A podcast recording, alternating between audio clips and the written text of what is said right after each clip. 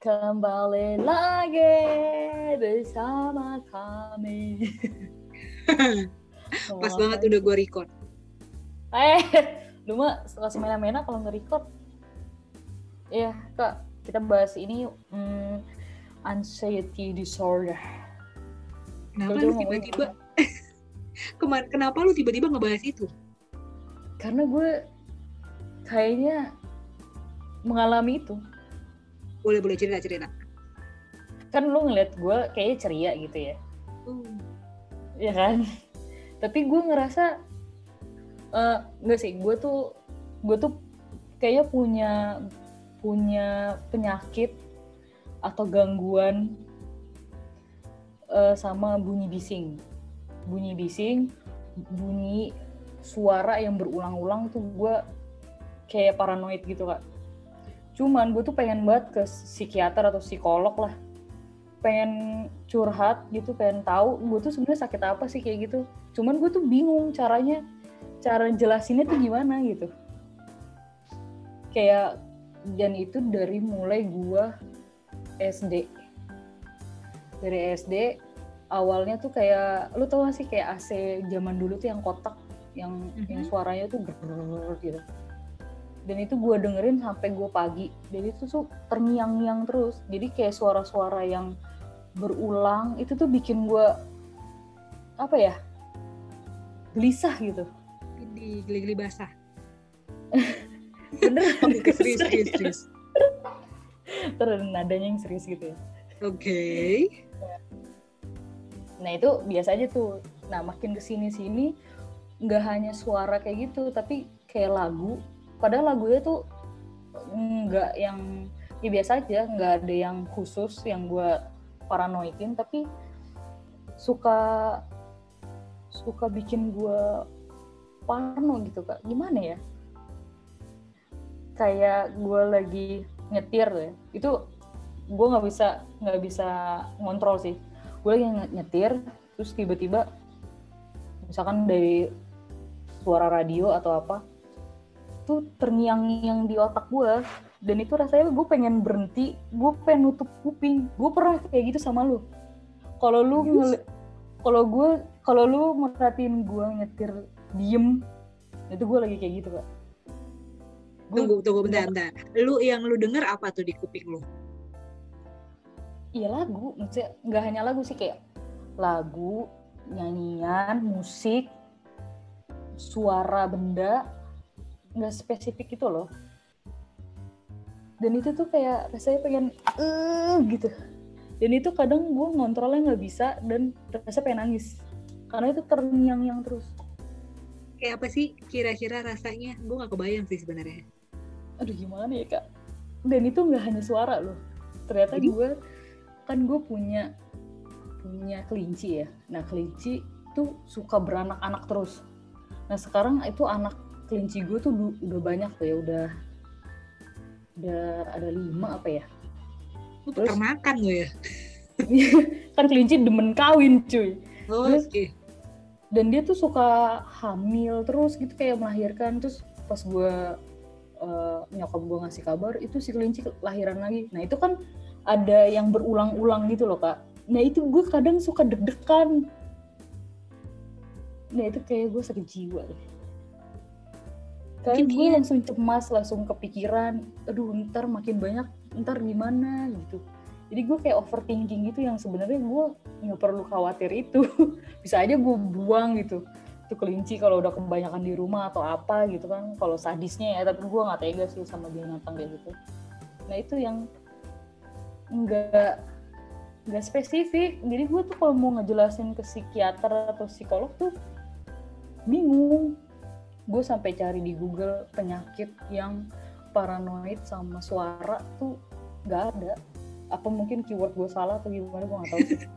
Cuman cuman, cuman kalau gue dengar cerita lu yang de- sama si kelinci itu, gue yang gue tangkap justru nggak uh, cuma suara, tapi kayak satu kenyataan yang bikin lu ngerasa kayak uh, lu khawatir, lu takut, kayak gitu nggak sih? Iya, tapi itu itu kejadian kan? Iya. Yes. Itu kan ada kejadian. Kalau suara gimana? gue takut apa gitu. Orang ya bisa jadi lagunya ceria gitu tapi terngiang-ngiang gitu kak. Aduh itu gue susah banget ngontrol kayak gitu. Ini kali pikiran, permainan pikiran sebenarnya. Jadi itu lu mendengar sesuatu yang uh, sebenarnya itu bukan suaranya. Kebetulan tadi lagu-lagu ya, cuman kepikiran di otak lu uh, bunyi-bunyian yang lain. Jadi itu ter apa ya ter terdengar seperti uh, bunyi-bunyian yang nggak lu suka atau yang lu nggak ngerasa nyaman. Eh, gue kayak psikolog ya, padahal bukan. Sekolah psikolog juga kagak. Ya nggak apa-apa sih, karena gue suka bingung gitu kak. Gue mau ngasih tahu ke nyokap gue kayak gini juga pasti dia nggak ngerti gitu. Gue juga males jelasinnya. Ya gue pendem-pendemnya, tapi kok lama-kelamaan frekuensinya makin sering gitu. Dan itu sangat membahayakan kalau gue lagi nyetir, karena kan radio pasti gue nyalain dong, apalagi kalau misalkan gue lagi nyetirin dulu atau keluarga gue, terus tiba-tiba rasa kayak gitu tuh kambuh gitu. Nah itu gue nggak bisa kontrol sih, gue cuma bisa dalam hati cuma ngomong jangan jangan jangan kambuh jangan kambuh gitu doang, tapi lama-lama reda reda reda dan gue harus harus apa e, ngalihin pikiran gue itu. Entah gue langsung ngobrol lagi ke lu, atau lu kan suka ngobrol tuh di, di mobil. Kadang gue suka diem karena suka suka kambuh itu, sama ya gue ngalihinnya dengan cara yang gue langsung ngobrol lagi ke lu gitu. Itu mulai jadi, mulai ngos-ngosan banget. Itu mulai karena gue deg-degan, apa cerita sekarang gue deg-degan cuy. Itu mulainya sejak kapan tuh? Maksudnya mungkin lu bilang tadi kan waktu tuh dari S D lu udah ngalamin kayak gitu, cuman sekarang itu makin makin kejadiannya itu pas kapan nih? Pas kerja ini belum mulai sering. Terus lu uh, merhatiin nggak sih kalau di mobil gue yang putih hmm? kan door locknya tuh suka cek cek cek gitu. Yes. Nah itu kan berulang-ulang ya, maksudnya hmm? uh, beberapa menit kemudian dia akan begitu lagi karena kayaknya rusak atau apa gue nggak tahu. Nah itu kan berulang, gue tuh sampai gue takut, lu jangan ada suara itu, jangan ada suara itu, gue sampai kepikiran gitu kan. Dan kayak mainan anak-anak kan biasa bunyi, ada bunyi-bunyian tuh ya, hmm. kayak mau robot-robotan atau mobil-mobilan, itu gue nggak bisa, ngiung-ngiung gitu. Jadi gue kalau kalau punya anak kayaknya nggak akan gue kasih mainan itu sih, kalaupun ada nggak gue pakein baterai, karena itu bikin gue paran- paranoid pasti. Bisa tutup bantal di kuping gue. Susah sih kak, gimana ya? Gue sakit apa lagi? Cuman kalau misalnya memang uh, ngerasa ngeganggu banget sih, kalau saran gue memang harus ke psikolog sih, Ti. Atau ke psikiater. Cuman ya kita coba dulu nih sih ke psikolog gitu, nggak langsung ke psikiater juga.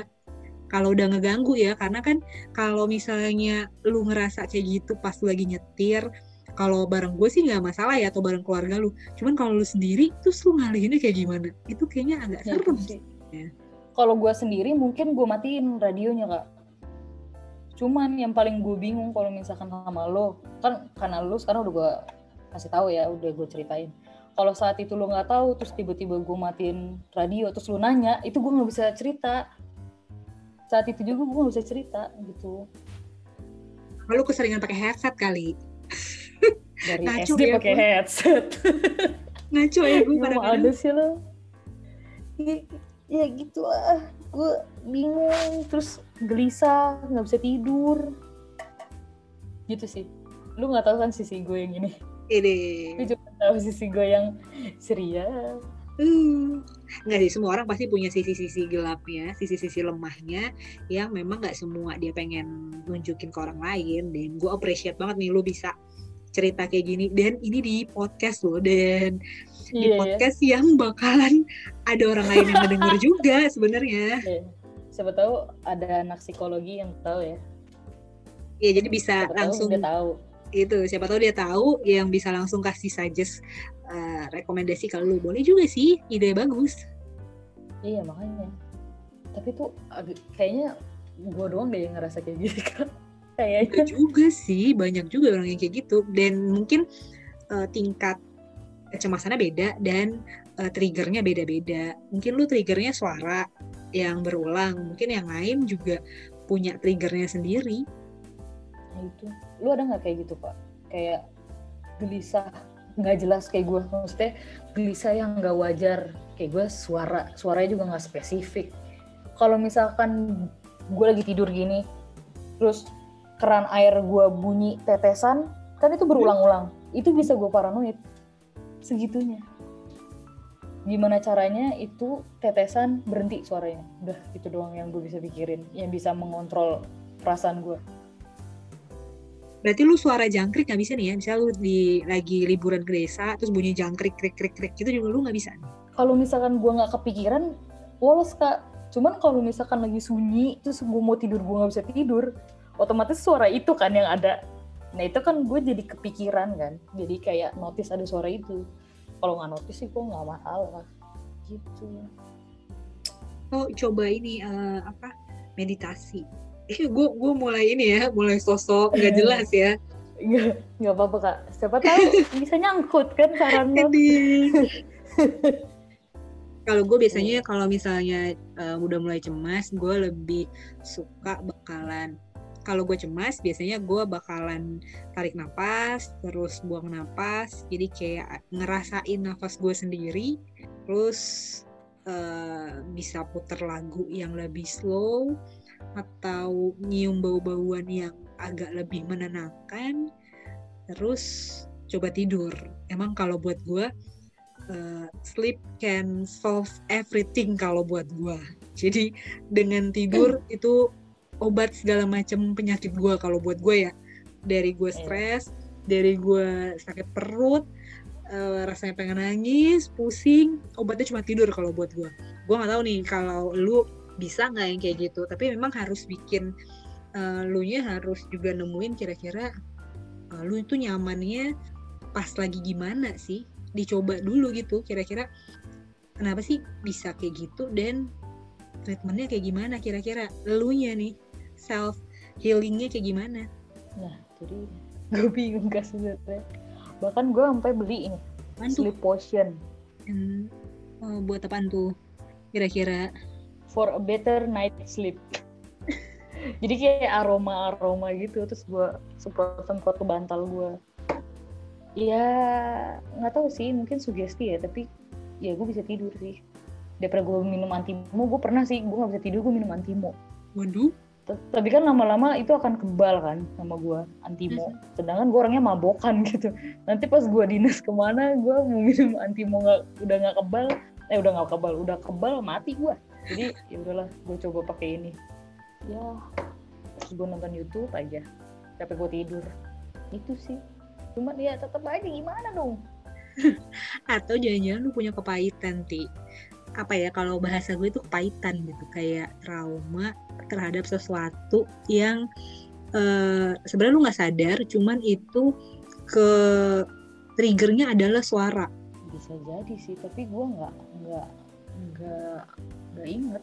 Kayak gue tuh ada nih, uh, gue itu nggak bisa nyium minyak kayu putih karena minyak kayu putih itu nge-trigger gue ke kenangan masa kecil gue, di mana itu tuh gue sering keluar kota ya sama nyokap gue sama bokap gue, kadang ke kampung nyokap, kadang ke kampung bokap, dan di perjalanan itu kan pakai perjalanan darat, pakai mobil, jadi gue juga mabokan.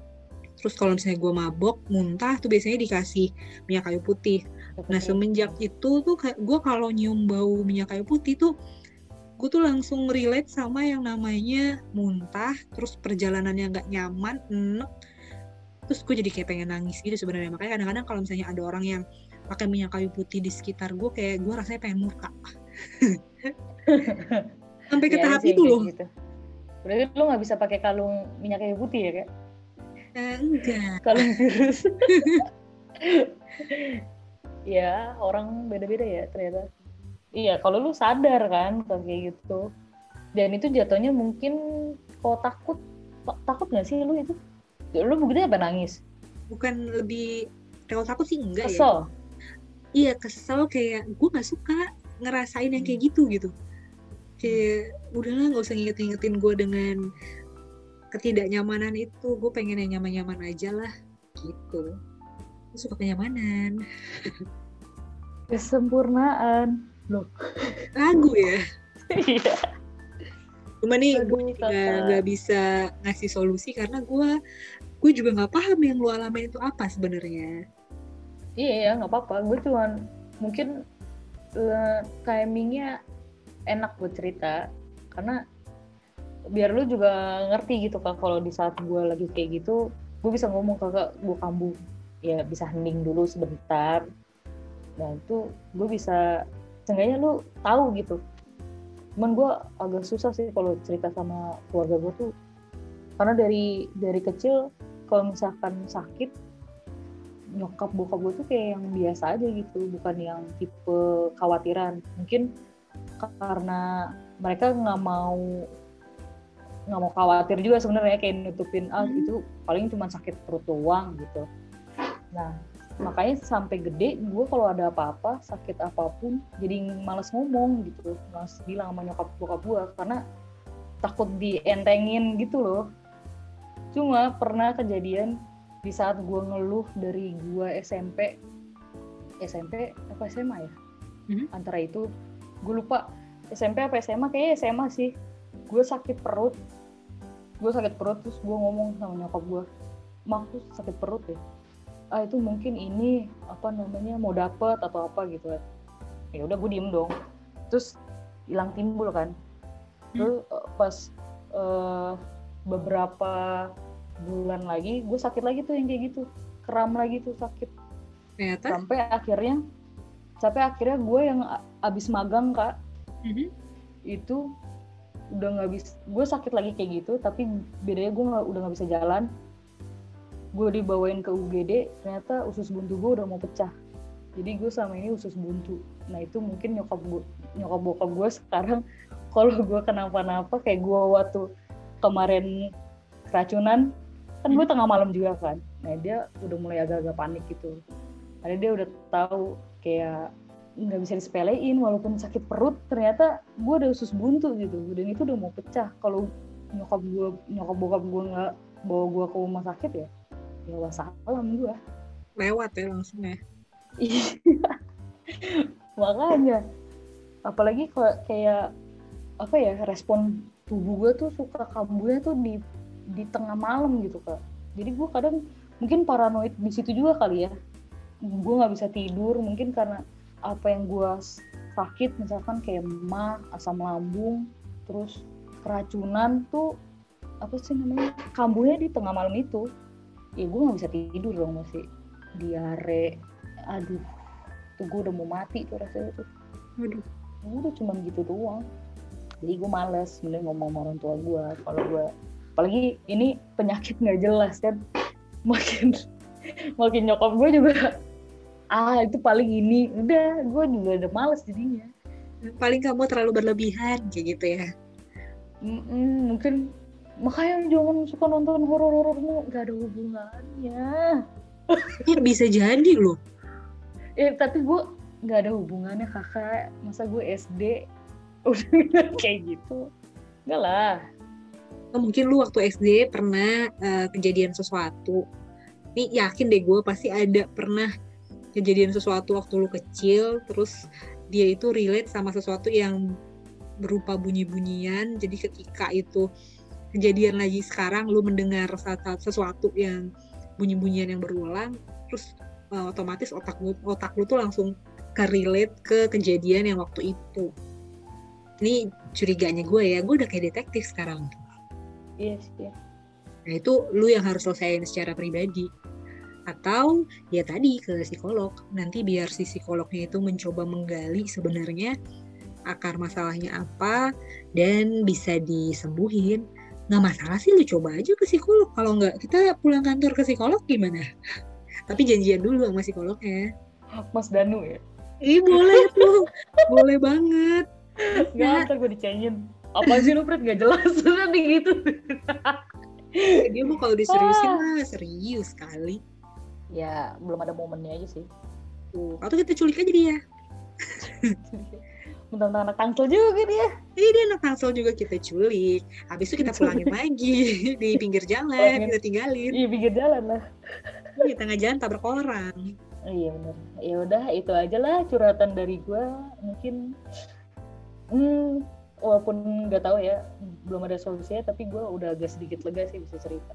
It's tapi bukan gara-gara uh, karena efek W F H kan ya, jadi uh, W F H lu uh. banyak rumah, terus jadi lu kepikiran sendiri gitu karena lu sendirian. Gue gue curiga-curiga kayak gitu juga.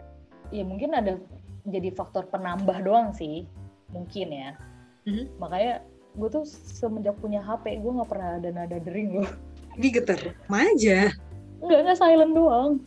Jadi gue kayak ya kan nada dering, apalagi W A ya, ngechat satu, dua, tiga paragraf tuh ting ting ting ting ya, aduh pusing gua, nggak bisa gua, nggak mau, mendingan silent aja.